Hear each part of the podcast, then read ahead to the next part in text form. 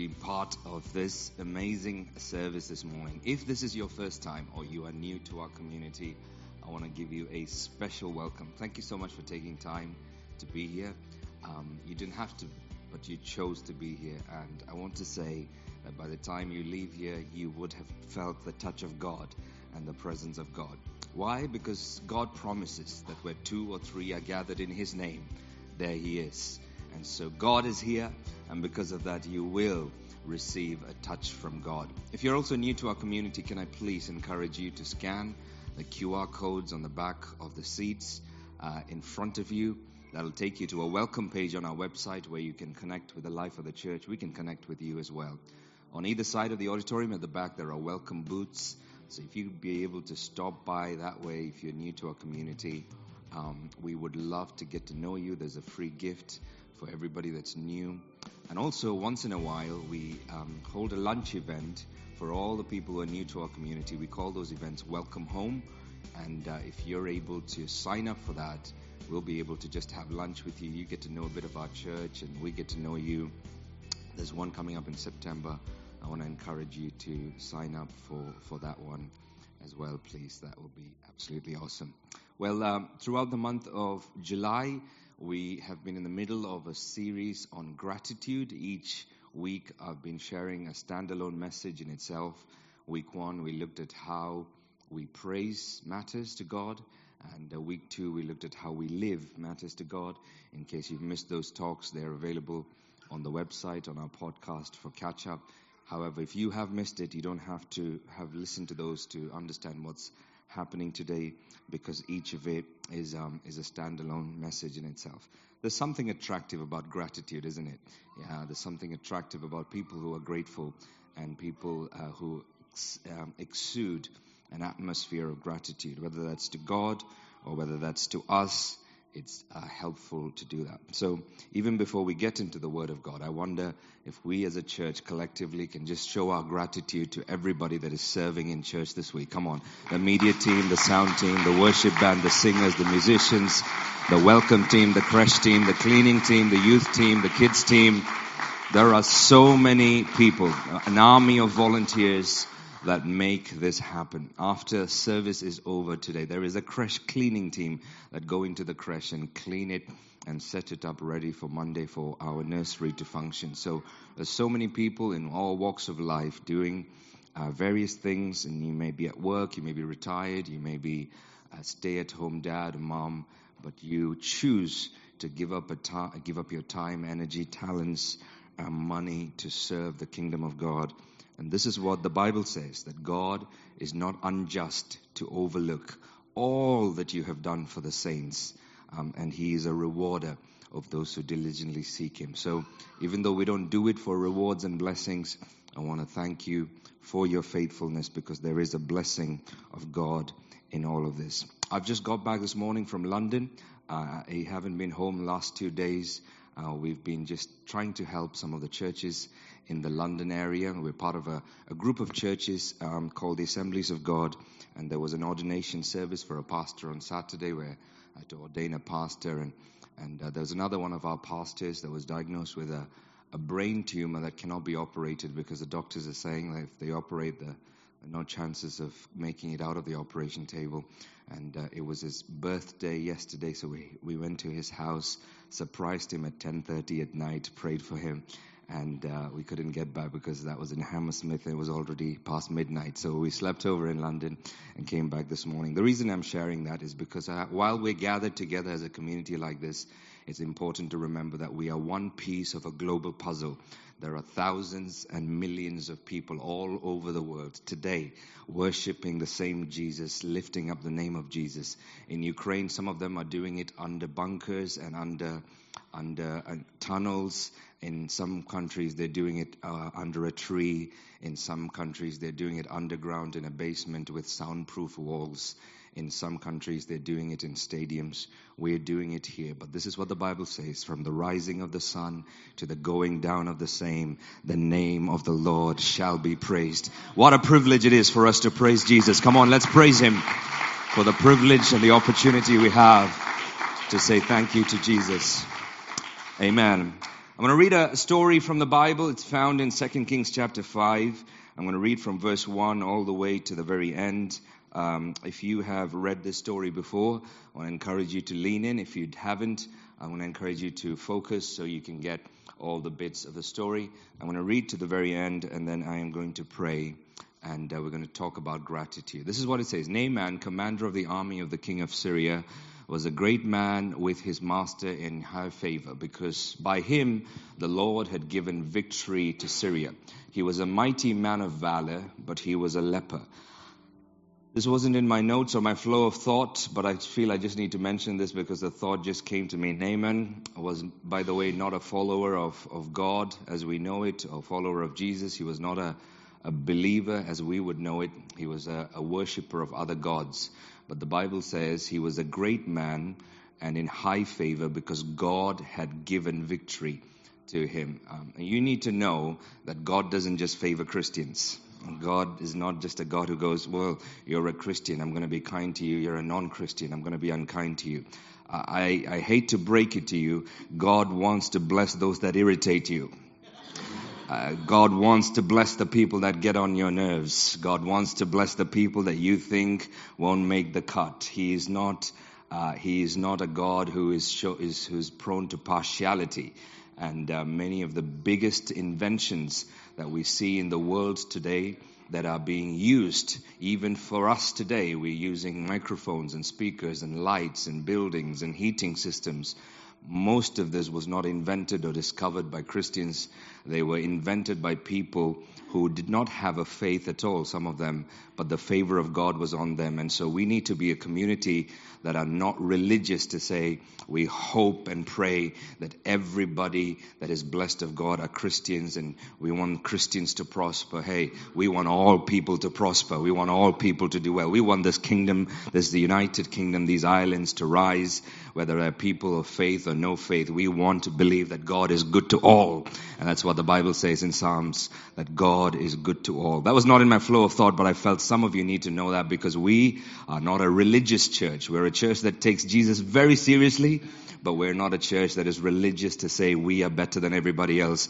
God can favor who He wants to favor, and uh, and we are people who believe that. Now, verse two. Now the Syrians on one of their raids carried off a little girl from the land of Israel, and she worked in the service of Naaman's wife. She said to her mistress.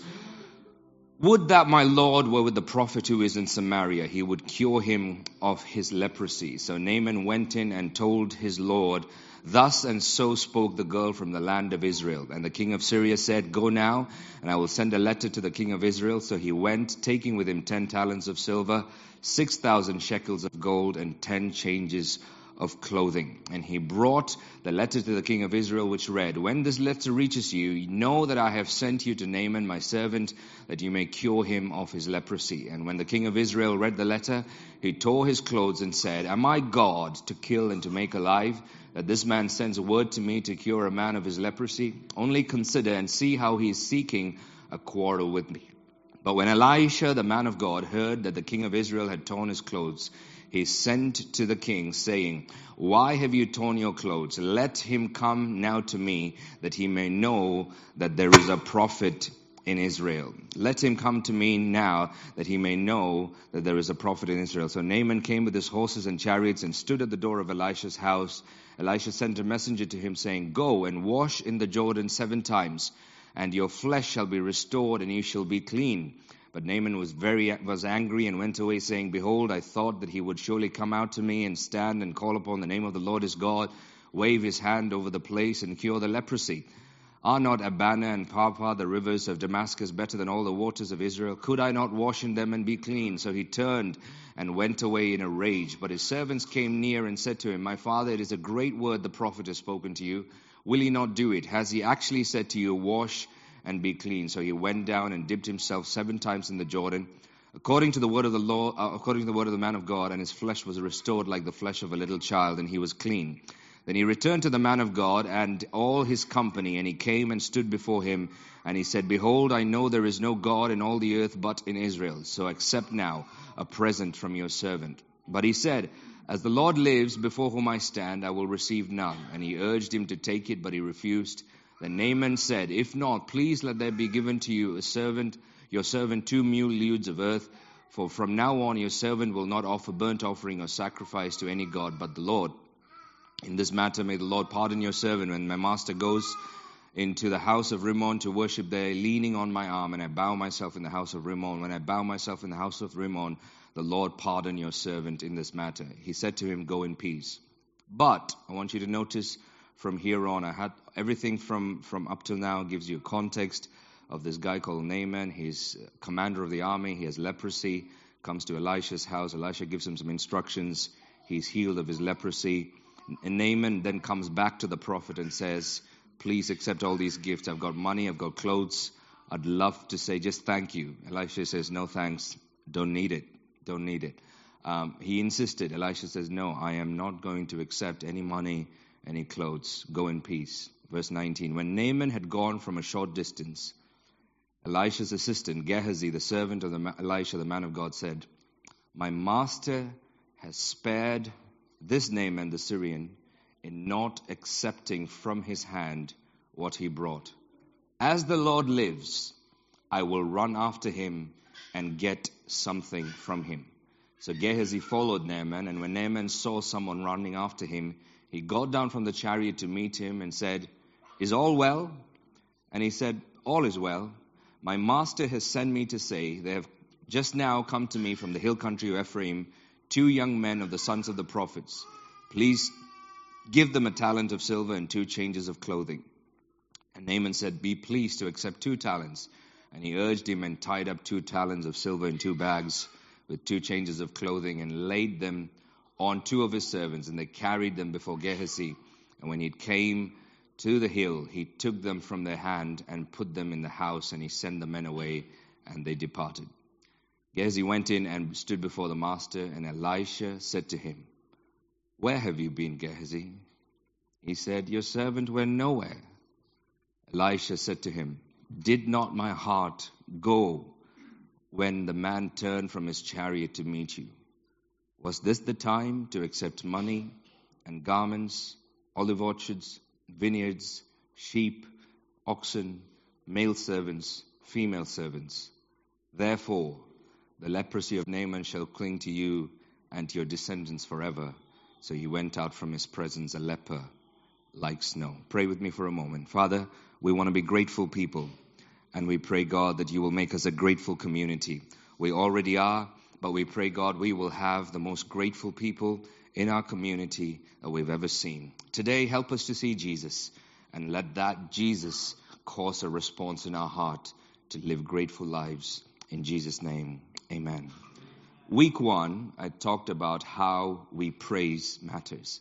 Week two, I spoke about how we live matters. How we live is also how we express gratitude. And today, I want to look, up, look at how we serve. How we serve matters. The story is about, um, like I said, uh, an army official from a country called Syria. He had leprosy. He was very successful wherever he'd wherever he'd go. He'd succeed in what he does. The only problem was he, he was a leper. Now, Syria had, a, had attacked Israel and carried away prisoners of war back to Syria. So, in his own house, he had a prisoner of war, a little girl, and uh, this little girl saw um, that the Syrian army commander was leprous. And this little girl says to the, the army commander's wife, Man, if, if this commander would just go to a prophet in Israel, I promise you he'll get healed. Um, I wonder what it is that caused her to think about blessing somebody that was her enemy. I wonder what caused her to think, man, here is the person that plucked me from my dad, from my mom, from my home, from my family. I am now a prisoner of war in somebody else's house what is it about her that thinks, ah, oh, I'm here to provide a solution for the person that hurt me? What is it about her life that causes her to say, What can I do to bring a solution to my master's problem?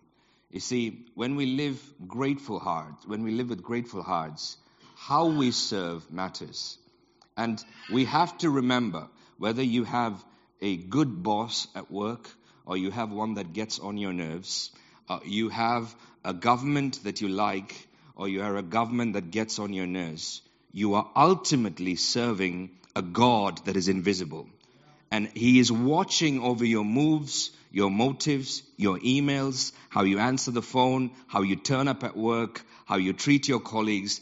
Everything matters because there is a master that we serve that is greater than the master you see at work or greater than the prime ministers or presidents we vote into power. We have to remember that as children of God, how we serve matters and whether we find ourselves in a comfortable position or an uncomfortable position, whether we find ourselves in a position that looks fair and just or it's completely unfair and unjust, we need to remember God is watching and how we serve people is a thank you to how we serve God.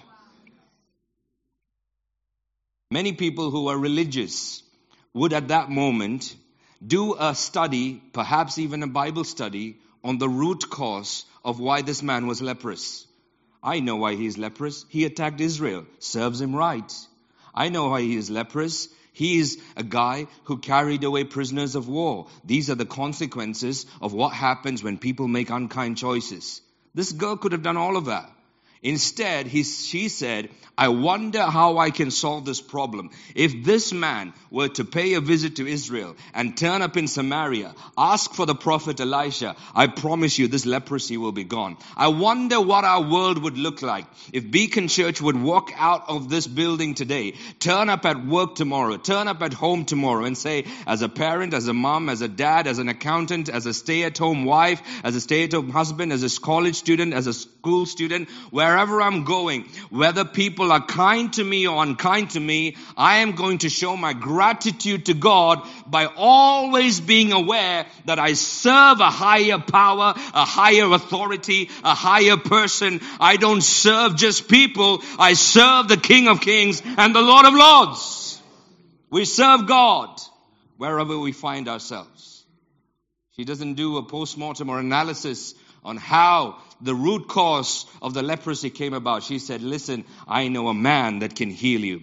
Can we be people that don't point at the root of the problem and why the problem exists? Hey, anybody can do that. It doesn't take a genius to point out there's a problem. It doesn't take anybody smart to point out something is not working. I wonder what we would be like if we're not people who point at what the problem is, but point to the one that can provide solutions. Let us be people that live in this nation and say, hey, when everything is broken, I know a God that cannot be shaken. When all the systems are are going through turmoil. I know a God who is peace. In fact, He is not just peace, He is the Prince of Peace. Let us be the kind of people that exhibit gratitude in our hearts by saying, God, from today, I want to serve well. And whether it's my service to my spouse, to my children, or at work, I want to give my very best because in serving in my context, I'm serving the King of Kings and the Lord of Lords.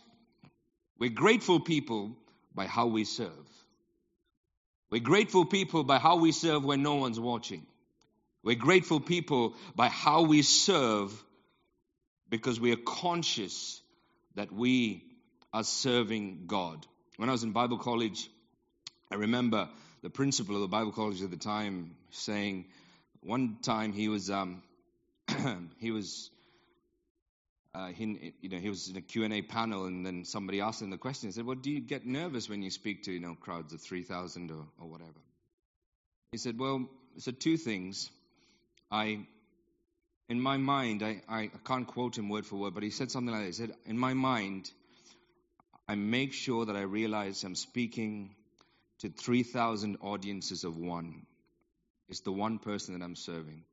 And secondly, I am aware that I am serving a God that I cannot see with my eyes, even though I can see people here. Let's be people who are conscious that we're serving God in every opportunity that's been given to us. Because if not, we will get bitter. If not, we will turn up at work and say, hey, it's Monday again. Hey, I want Beacon Church to be the community that says, I can't wait for Monday because it's an opportunity to serve Jesus. I can't wait for Monday. It's an opportunity to serve the King of Kings and the Lord of Lords. But how is work? Oh, the work is hard. Tomorrow is going to be 40 degrees. It's going to be red alert. The entire nation is going to be boiling. We can turn up thinking, oh, I hate my life. I hate my job. I can't wait for next Sunday because it's going to be amazing. That is not what a follower of Jesus looks like. A follower of Jesus is confident that even in a furnace, he can still have the opportunity and she can still have the opportunity to lift hands, to praise, to bring a good attitude. How we serve matters when we live with a grateful heart. So Naaman says, okay, then I'll do that. So he turns up at Elisha's house with lots of clothes and lots of money, uh, because in those days, that's what kings did when, whenever they would go, um, gifts and money is the language of honor, and even whether it's in the Old Covenant or in the New Covenant, language of honor, the language of respect uh, is, is money. That's why the Bible says, Honor the Lord with the first fruit of all your produce. Bring him the first and the best, because honor has a language, and that language is gifts and offering and generosity. So obviously, Naaman was a man of honor, so he brought all these gifts. And he said to Elisha, Hey, I'm here. Elisha goes, Well, there's a river down the road. Um, go dip in it seven times and you'll be all right. And Naaman was so offended. He said, um, I thought he'd come back and give me VIP treatment and lay his hands on me, wave his hands on the hands over the spot of leprosy, and I'll be well. I mean, I've got better rivers back in Syria. I didn't have to come all the way to Israel to dip in these dirty waters. There's no way I'm going to do it. And some of his team members were there, and they were like, "Come on, you know, just just do it. I mean, if he had asked you a much bigger, tougher task, you, you would have been up for it. This is a simple task. What, what do you have to lose? Just go, go, to, go to the river and dip yourself in seven times, see what happens. So he said, fine. He goes to the river, dips himself seven times. He comes out, his, his skin is brand new. Uh, Naaman is shocked that this miracle has happened, uh, turns his chariots back to Elisha's house and says, Man, this is amazing. I'm so grateful. Here you go, please accept some clothes, accept some money, accept some gifts. Elisha says, No thanks. I'm good. Um, no charge. This is, this is not what it's for. He said, No, please, you've got to get some. He, Elisha says, No, thank you. It's all good. I don't need your money, don't need your clothes. God healed you. So Naaman says, Fine. And he's, uh, and he's on his way back to Syria. and um, his Elisha's assistant Gehazi, or Gehazi, whichever way you want to pronounce it, was um, was listening, and he says to himself. One version says this: "My master has let the commander of Syria off too lightly." In other words, I know better. I know that my master has made a mistake. I'm going to go after him. And I won't, I won't take everything that belongs to him. I'll, I'll just make up a story. So he, he runs behind the chariot. The Bible says Naaman saw that Gehazi was running behind the chariot and he stops the chariot and says, Gehazi, is everything all right? Says, oh, no, no, everything's fine. You know, just as you were leaving, um, we had some visitors. the timing of it all. So sorry. Um, but um, my master says, any chance I could just have one talent of silver, some clothes. And Naaman's like, what do you mean one talent? Here you go, take two talents by all means. In fact, he looks at his staff and says, hey, listen, you guys get off the chariot, walk with Elisha, carry these things back to, to, to the house for them. So Naaman is now waiting in his chariots. He's, he's sent his staff members with Gehazi, and they're carrying this, this uh, money and these clothes and they come to the tent. this is what the Bible says. Elisha then says, "Okay, you guys can go now." You know, they didn't want. Obviously, he didn't want. Um, he didn't want. Um, Gehazi didn't want his his servants, Naaman's servants, to come into the house. So Elisha and Gehazi goes and hides it under his tent, and um, says, oh, "You know, mission accomplished. He's happy. It's all done." So uh, Elisha, the prophet, says to Gehazi, "Goes, uh, Gehazi, where have you been?" And Gehazi says, um, nowhere. Just, you know, I've been here. And Elisha says, Did not my spirit go with you when you went to Naaman? Is this the time to receive money and silver and gold and clothes and orchards and vineyards and male servants and female servants? Poor guy, he didn't get any of that. The list just goes on and on and on. Fair enough, he, you know, he, he took some. Let's let's imagine. Imagine you, imagine you committed some fraud. Okay, imagine you defrauded somebody and the value of the fraud was a thousand pounds. If you came to court and they said, "Well, you're guilty of fraud," and um, and the amount is a million pounds. Surely you will object and go, Yo, listen, okay, I, wa- I want to say I'm sorry, but it wasn't a million pounds, it was just a thousand pounds. There's this long list, and these things were not even with Naaman. Elisha says, Is this the time to accept all of this? From today, Naaman's leprosy will cling to you and your children forever. At that moment, the Bible says, Gehazi left there, white as snow, white as snow, full of leprosy. I'll come back to the story, and I want to read two bits from the Bible and explain what just happened there. I want to read first from Matthew chapter 6, verse 19 to 24, and then Colossians chapter 3, verse 1 to 5. Jesus says these words Do not lay up for yourself treasures on earth where moth and rust destroy and where thieves break in and steal. But lay up for yourselves treasures in heaven where neither moth nor rust destroys, where thieves do not break in and steal. For where your treasure is, there your heart will also be. The eye is the lamp of the body. So if your eye is healthy, your whole body will be full of light. Let's read that again. Come back to verse 19. How many of you can th- how many of you can agree that Matthew here or Jesus uh, Matthew recording Jesus' words is talking about treasure and wealth, okay? Why is it that all of a sudden in the middle of Okay, I want you to picture a sandwich in your head.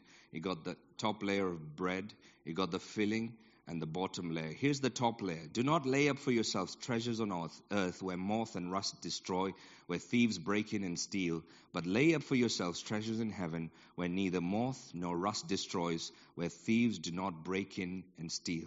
For your, where your treasure is, there your heart will be also. So Jesus is talking about treasure, treasure, treasure. Make sure you have the right aptitude to treasure. And then there's this sandwich filling in the middle. It looks like it's a, it's a different topic altogether. The eye is the lamp of the body. So if your eye is healthy, your whole body will be full of light. And then, but if your eye is bad, your whole body will be full of darkness. If then the light in you is darkness, how great is this darkness? Now here's the bottom layer of the bread. No one can serve two masters, for either he will hate the one and love the other, or he will be devoted to the one and despise the other. You cannot serve God and money. It's like he was talking about the right perspective on wealth, and then he starts talking about his eyes, and then he starts talking about the right perspective of wealth again. It's like how how is all of this interlinked, and why is it that instructions about the health of your eye comes to this whole passage on how you serve? A few a few observations. Jesus says it is impossible, impossible for you to serve God and money. You, you can't, they, they cannot coexist. You, you can't serve both at the same time. In fact, in the original language, the word is not even money, it's the word mammon, which is a god. The only God, other than the God we worship, that is acknowledged in Scripture is a God called mammon. It's a God. Says you can't serve both. You will either be under the influence of one or the other. And, and, and your eyes are really important because if your eyes are healthy, your whole body will be full of light. But if your eyes are unhealthy, your whole body will be full of darkness. What is Jesus saying? Jesus saying your perspective on what you see really, really, really, really, really matters. Because if your eyes are full of darkness, your whole body is full of darkness. If your eyes are full of light, your whole body is full of light. Remember, do not lay up for yourself treasures where rust and moth can, can, can corrupt it, but lay up for yourself treasures in heaven because if your eye is healthy, the whole body is healthy. If your eye is dark, the whole body is dark. You cannot serve God and mammon. You see, our gratitude to God is how we serve. And Jesus says, if you want to serve me, you can't serve money. If you want to serve me, you can't serve money. If you want to be grateful to me and service is how you express your gratitude, then you can't serve money. You can either, you'll either be devoted to one, you will hate one and love the other, or be devoted to one and despise the other. You cannot serve God and money. You just can't do both because money, mammon, is a God. And I wonder whether we are people like Gehazi or Gehazi who is looking at the master and saying, I wonder if I can have a different opinion to what God says about wealth. You see, the moment you and I choose that we have the right to choose perspective concerning wealth, then we have become our own God. Because our perspective now is king, not God's perspective. Our perspective now is on the throne, not God's perspective. Our perspective now has precedence, not God's perspective. Elisha says, um, I don't want anything. And Gehazi says, My master made a mistake. You see, the grace of God is free. One of my mentors said to me, He said, The grace of God is free. He said to me, But it's not cheap. Don't make it cheap. Don't make it as if it's something that's available to you so you can use it misuse it, and abuse it. There has to be reverence for God, reverence for the Word of God, reverence for the gathering together of the saints of God, reverence for people who have been put in leadership over us, reverence for Scripture, reverence for prayer. This is not a fear where we are afraid of it, but this is a reverence that says, if God has said so, then our response is to say yes and follow with His leading. Because if you do not do that, you cannot serve both God and mammon. It cannot coexist. It's either your way or God's way, but don't ever think the two can mix. Paul, when he was writing to a church, church Colossians, and, and, and, and we have that in Colossians chapter 3, verse 1 to 5, he talks first about these words. And those of you who are new covenant believers who love Jesus, who know that everything about Jesus is free, His grace is unlimited, is unmerited, that there is nothing you can do to earn it, to deserve it, then you will love this because this is what it says. If you then you have been raised with Christ, Seek the things that are above where Christ is, seated at the right hand of the Father, right hand of God. Set your minds on things that are above, not on things that are on earth. You have died and your life is hidden with Christ in God. When Christ, who is your life, appears, then you will also appear with him glory. Therefore, because of this reality, because of the gospel, because of the finished work, put to death Everything that is earthly in you sexual immorality, impurity, passion, evil desire, and covetousness, or one version says greed, which is idolatry. The only sin described in the Bible that is, that is that's compared to idolatry, and the same thing happens in Ephesians, is the sin of greed. Why? Because mammon is a god. It says all of this is true. Jesus loves you. He died for you. You died with him. You are seated with him in heavenly places. And he, when he appears in glory, you will also appear. Because all of this is true. Because all of these are your realities and you're setting your mind there. Put to death everything that is earthly in you. sexual immorality, impurity, passion, evil desire, and greed, which is idolatry. Idolatry. Idolatry, which is idolatry. You cannot serve God and mammon. How we serve matters. How we serve, how we praise matters, how we live matters, but how we serve really, really matters.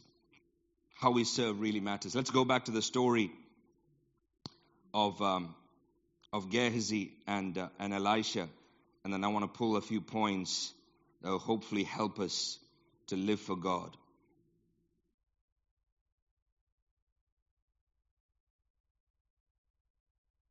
Greed is as bad as idolatry. Greed leads to idolatry. Greed is the worship of the God or the demon, mammon. Greed sometimes is the slavery imposed by the economic system we live in. Greed is service and obedience to wealth. Greed is inordinate love and devotion to wealth. Greed is trust and confidence in our money rather than in God. How are we serving Jesus? How we serve matters. And that's why in the book of Colossians, Paul wanted to make it very clear your position is sealed. You are loved. Your life is hidden with Christ. You're seated with Him. When He appears, you will appear in glory. And He says, if this is true, then there are some actions that follow. Put to death or reckon yourself dead to sexual immorality, covetousness. He's got a list, but he comes to the to the to the point of, of greed. And he says that is idol worship. You, you just cannot worship God and money. Can I encourage you? In a world in the news today, if you switch it on, they will talk continuously about energy bills, about inflation, roaring prices. You won't be able to afford things anymore.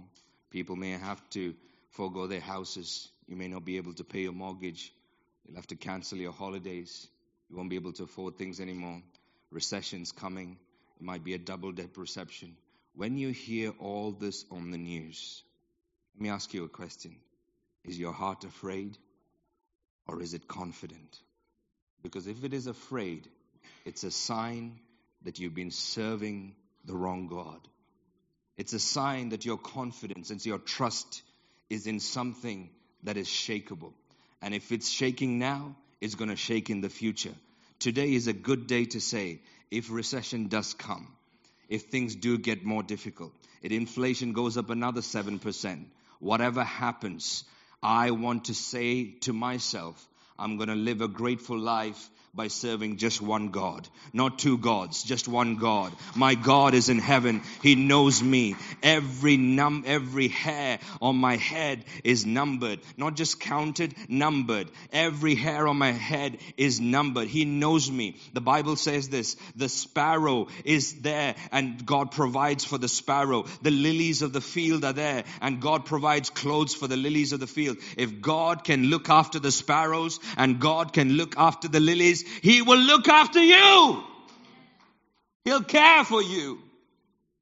Are you not worth more than sparrows? Are you not worth more than lilies? Which of you by worrying will be able to add another hour, another day to your life? You cannot move forward in life by adding worry to your life, by paying attention to all these facts. All those facts are important. Of course we have to budget. Of course we have to build. But that is not what I'm asking. I'm asking where is your confidence? Where is your trust? Where are you putting your weight? If you are putting your weight, you have to say, well, I don't don't quite understand why Elisha didn't accept those clothes and those gifts, but I better agree with whatever God says about money because if I don't bring my agreement in alignment with what He says, then I have become my God. Mammon has become my God. The systems of this world has become my God. The social security system has become my God. The government has become my God. And when every one of these things begin to shake and collapse, all of us are tired and sick and frustrated and defeated because we have put all of our trust in all all of the wrong places. And when they eventually begin to shake, we then begin to grumble and complain and mourn and groan because we say the people that we trusted did not come through for us.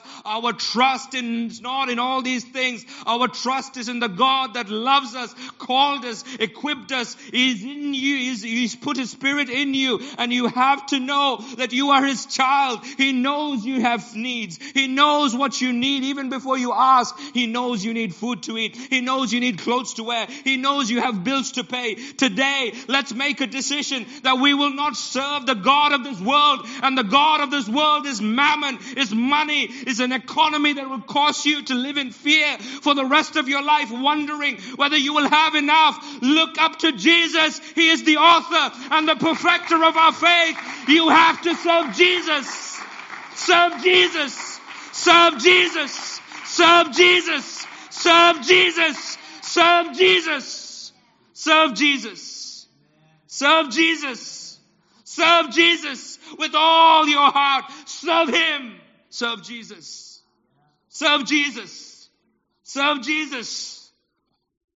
Not just thank Him. Not just follow Him. But serve Him. Serve Him. Come on. Let, some of you are in a generational, your dad was afraid that there wouldn't be enough. And your granddad was afraid there wouldn't be enough. The latest scientific research shows, and I'm not a medical professional, there's plenty of medical professionals in the room, but latest scientific um, uh, science research shows that even trauma now is genetically passed on. What that means is, you know, my children are born with black hair because I've got black hair and my wife's got black hair, so my children have black hair. There's so much research coming coming out now because I've been doing a lot of reading on trauma and they're saying that now trauma is genetically passed down. They did a study recently uh, on, on some of the women that went through genocide in Rwanda and they went through the most horrific crimes that could ever be imaginable to be done to a human being and they escaped the genocide and went to other countries and immigrated and lived and, and eventually they met people and had children and when they when they when they when they scanned their brains they found that these children are born born with the same trauma that these mothers carried because trauma is not just stored in the head, it's stored in the whole body. So they're finding this increasing study, there's an increasing agreement among people who, who understand trauma that trauma is passed on generationally. So your great grandfather may have walked through some things where there wasn't enough and he was switching off the light and taking bath in cold water and afraid of poverty and that passed on to his dad and your dad and your dad had a good job and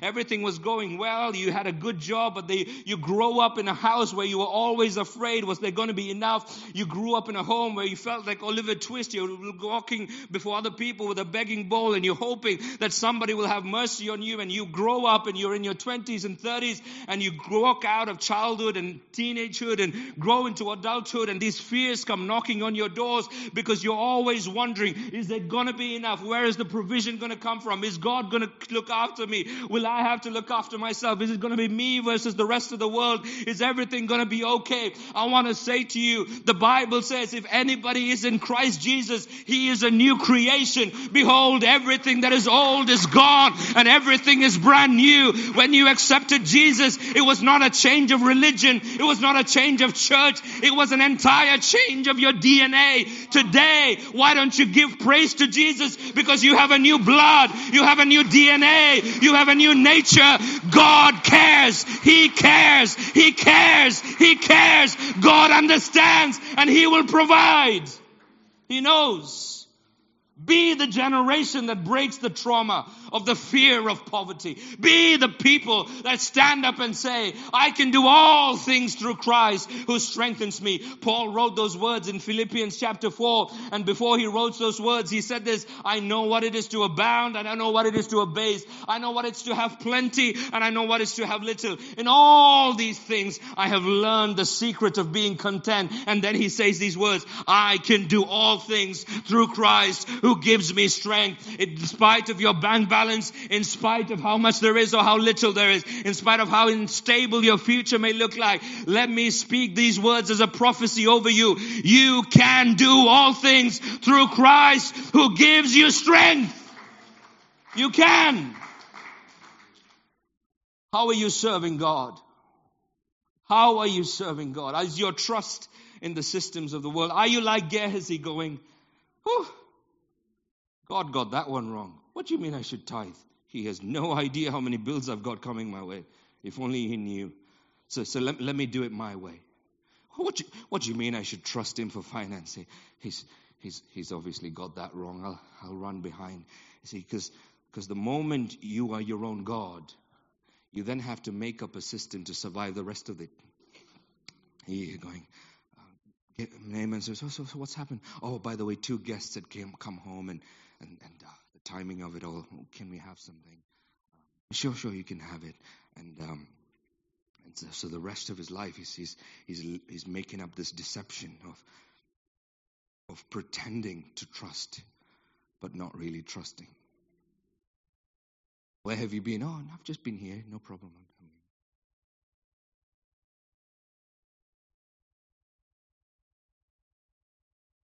You know what the scariest thing of the story is?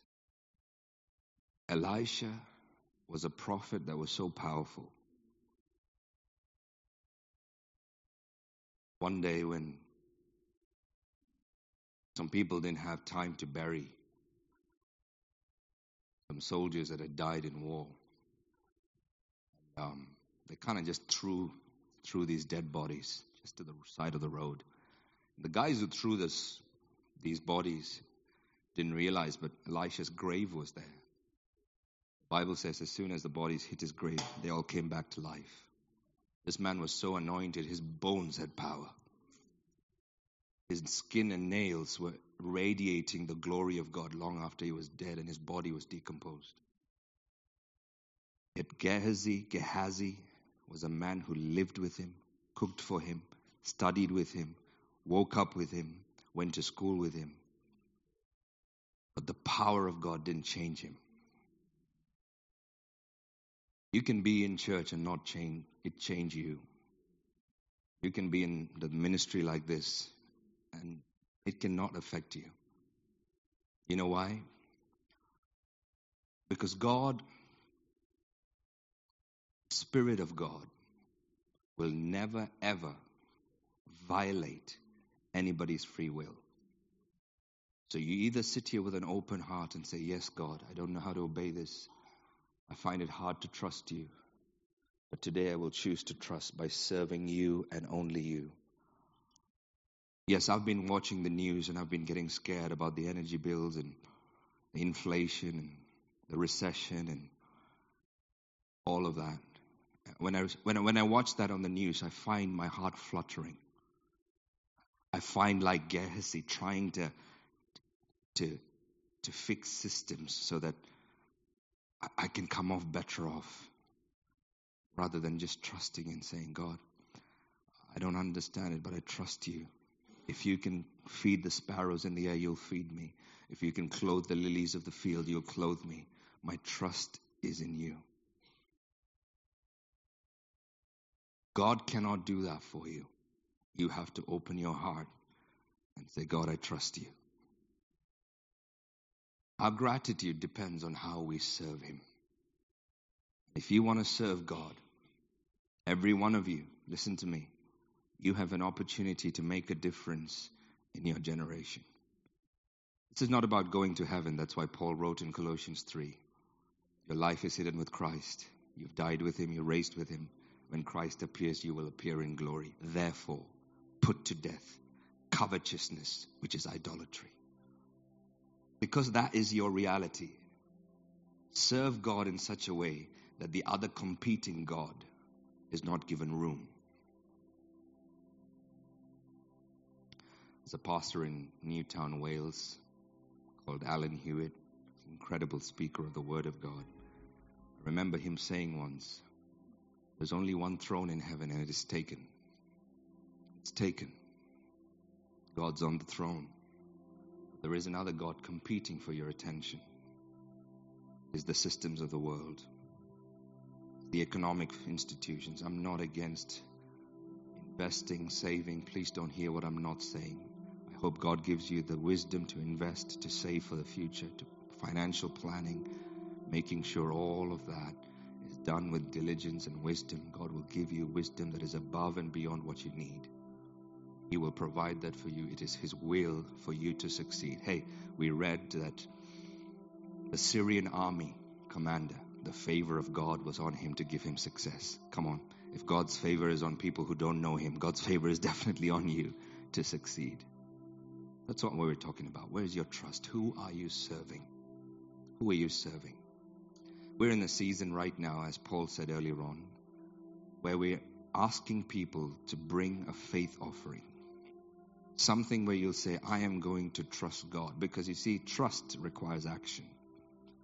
Some of you amazing at, at bringing your tithes, and every week you bring your offering. This isn't about that. This is to say, I want to live my life in such a way that my trust is completely in God. Trust is completely in God. This is not Jesus, this church, the Bible says, is the body of Jesus. The body of Christ is the church. So when you bring a gift to the church, you are bringing a gift to Christ Himself. Just say, I trust you completely. I grew up watching my grandfather afraid of poverty, my father afraid of poverty. Even though they had plenty, they never lived freely because they were afraid of the rainy day that was coming. They were always afraid of the boiler that just might break. They were always afraid of the car that just might give up. They were always afraid that children might just not have enough. And so you grew up living for yourself, with yourself, focusing on you, because it was demonstrated to you that unless you take care of yourself, nobody will. I want to introduce you to a father who knows, who cares, who understands. Why don't you take a step to trust him in a way you have never trusted before? Why don't you step out and say, God, I am going to trust you by saying, I will never serve another God, but I will serve you fully. The other thing that we read in Matthew is this where your treasure is, that's where your heart will be also. Where your treasure is, that's where your heart will be also. You are a father that has done this. I'm not saying this to condemn you. If you had a father like this, I'm not saying this to trigger you. But I have watched in this nation fathers who say, I love my family, and they have a great job and great wealth, and they give nothing to support their family. They walk away from a woman who has children, says, I love my family. They've got plenty, and they do nothing to support their family. Let me tell you this if your treasure is not there, your heart is not there. If your treasure is not in your family, your heart is not in your family. You can say you love your family, but the proof of the pudding, as they say, is different, isn't it? And we can say, well, I love God. But your treasure is, is where your heart is. So if you find yourself in a place where you say, God, I want my heart completely devoted to you. I, I don't want my heart. What do I do? Of course, I feel terrified about my future. I always have lived with the fear of lack, with the fear of poverty. I see that in my generation. I see this passed on. I want to be, hey, where your treasure is, is where your heart will be. If you want to change the location of your heart, change the location of your treasure because your heart follows treasure. Where your treasure is, is where your heart will be. Hey, I want to serve God, don't you? He gave His best for me. And He's worth it, don't you think? He did it because He chose to. He died for the people that would receive Him and the people that would reject Him. He died for the people that would honor Him and for the people that would dishonor Him. He died for the people who would follow Him and for the people who would turn their back and walk away because that is the God we worship. And the God that we worship is asking you a question today Will you serve me? Will you serve me? If you don't, Colossians chapter 3, your life is already hidden in Christ. Nothing's going to change. God's not going to be like, well, they said no. No. Can we put that up again? Colossians chapter 3. Paul had to make sure that this was driven to the church so they knew this well. if you have been raised with Christ, seek the things that are above where Christ is seated at the right hand of God. Set your minds on things that are above, not on things that are on earth. You have died, and your life is hidden with Christ in God. Nothing's going to change that. Your life is hidden with Christ. Nothing's also going to change verse 4. When Christ, who is your life, appears, then you will also appear with him in glory. Put to death, therefore, meaning what? Because of the previous, because of what I've just said, because this is true. Come on, kill whatever is earthly in you sexual immorality, impurity, passion, evil desire, and greed, which is idolatry. You can't serve two masters. Who are you going to serve? Because how you serve is how you say thank you. Will you close your eyes with me for a moment?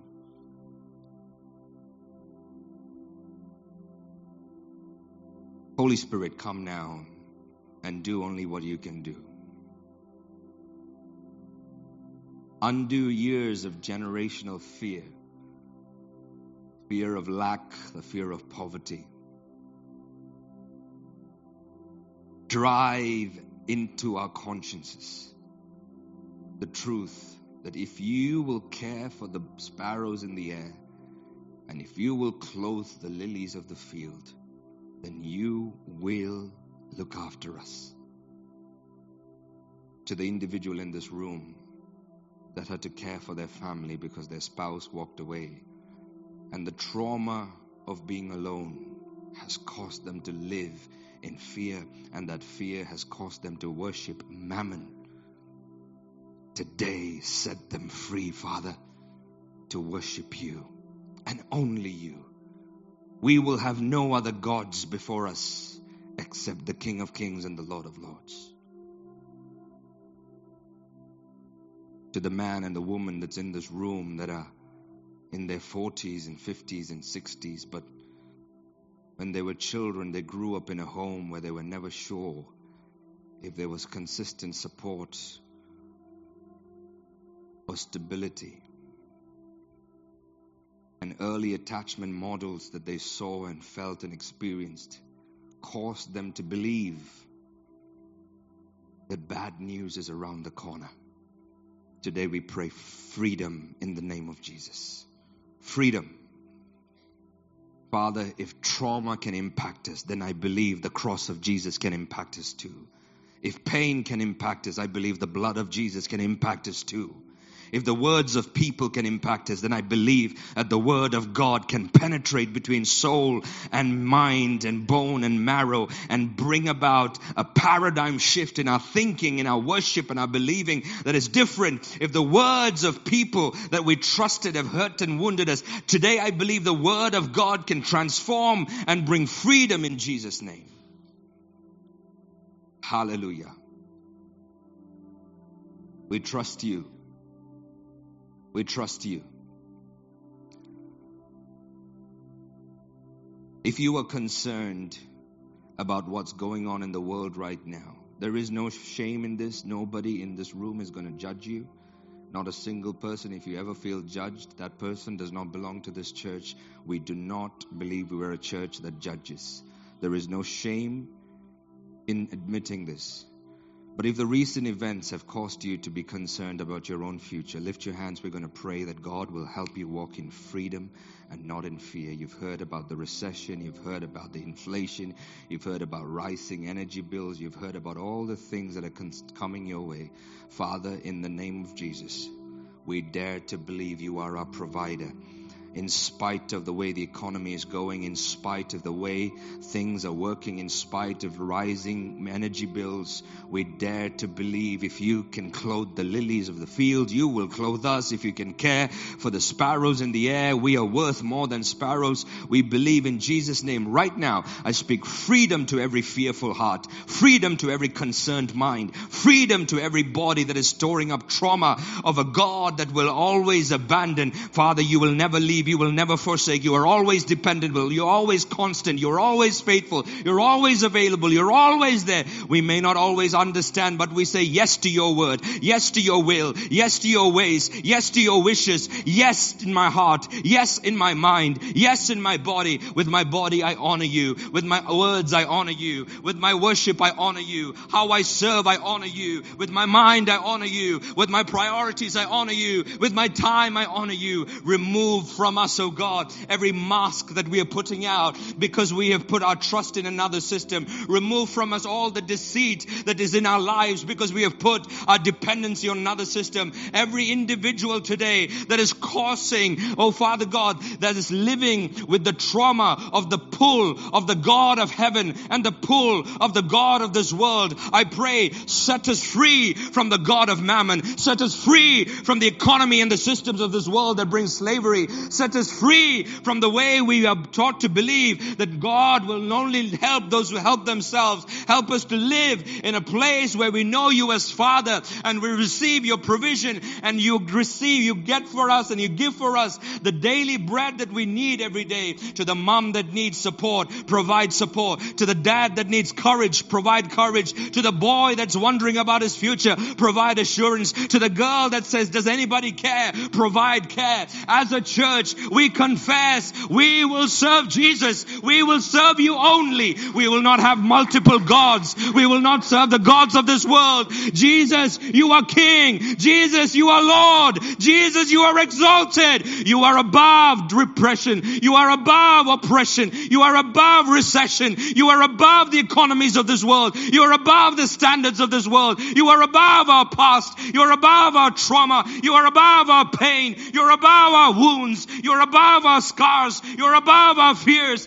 And today we focus on you and we thank you. You are the risen King. So we put to death every bit of idolatry in us. We put to death every bit of greed in us. We put to death every bit of covetousness in us. And we say in Jesus' name, as a people, we will be the most generous in our family. We will be the most generous in our community. We will be the generation that breaks the cycle that says bad news is around the corner because the gospel is good news for those who believe. And today we believe your good news that we are people who live by it, live by it, live by it, live by it. We'll breathe it. We will live it. We will believe it. We will understand it. We will grow in it. We will meditate on it. We will manifest it. And we thank you that today, in the name of Jesus, by the anointing that breaks the yoke, every yoke of the fear of poverty, every yoke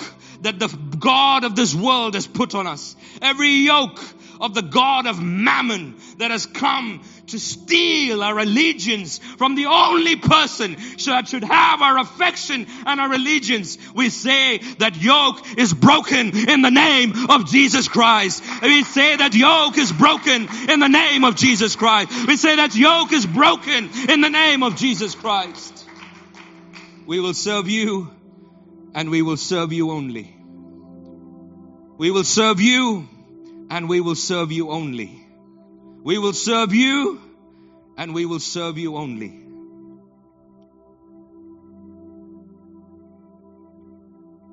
Now, Lord, if the sin of greed, if the sin of covetousness, if the sin of idolatry could have intergenerational effects, and not only Gehazi was leprous, but it affected his children and his children's children, then we dare to believe, those of us who are of the new covenant, people who trust Jesus, that our trust is not in our jobs, in our pensions, in our investments. Thank you for the wisdom and the skills you've given us to have good jobs and good pensions and good investment. But our trust will be in you. And if idolatry can have intergenerational consequences, then true worship of the true and living God, we believe, will have intergenerational blessings. So, because of today's commitment, today's surrender, humble hearts that say yes to you today, we dare to believe our children are blessed. Our children's children are blessed. Our children's children are blessed. Our children's children's children are blessed. Up to a thousand generation, they will enjoy the blessing of parents, moms, dads that put their trust in Jesus. Put their trust in Jesus. That put their trust in Jesus. Unwanted evils of this world that attached itself to Gehazi will not attach itself to us. In spite of how polluted the world gets, we will be protected from everything that comes our way. And more importantly, our children that grow up in this polluted world will be protected from every evil that comes our way. Why? Because we choose to trust you as the one God, the only God. There is only one throne and is taken. And today we honor the King of Kings and the Lord of Lords. Come on, Beacon Church. Let's worship Jesus. Let's show him our true allegiance. Give him your undivided attention. Tell him you will love him, you will serve him, and you will serve him only.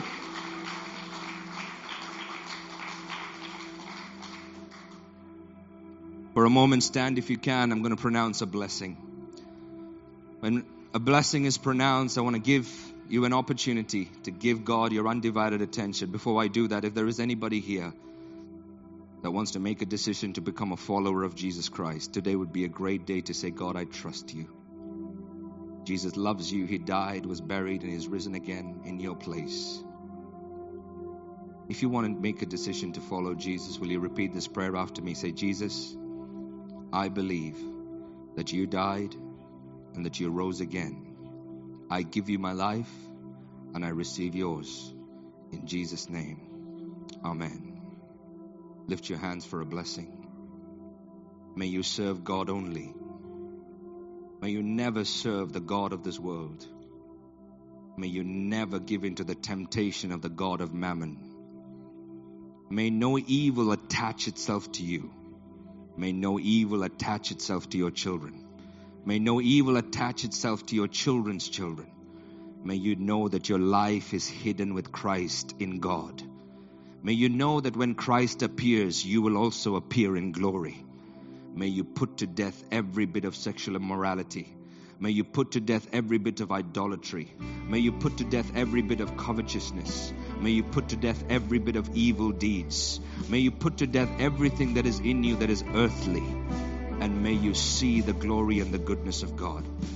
And if sin can have intergenerational consequences because of your surrender today, whether you have children or no children, may another generation be blessed because of your name. May two generations be blessed because of your name. May three generations be blessed because of your name. May a thousand generations be blessed because of your name and your surrender to God. Now to him who is able to keep you from falling and to present you with his glorious presence with great joy. To him be glory, honor, wisdom and dominion now and forever. And everybody shout a big amen and give him praise in Jesus name. Hallelujah. Hallelujah. Hallelujah. Amen. Amen. Hey, I want to encourage you if God has spoken to you, do not let this moment go. Text a friend and say, I feel this is what the Holy Spirit's talked to me. I need to start letting go. I need to bring a faith offering. I need to just trust God. I need to pray with somebody.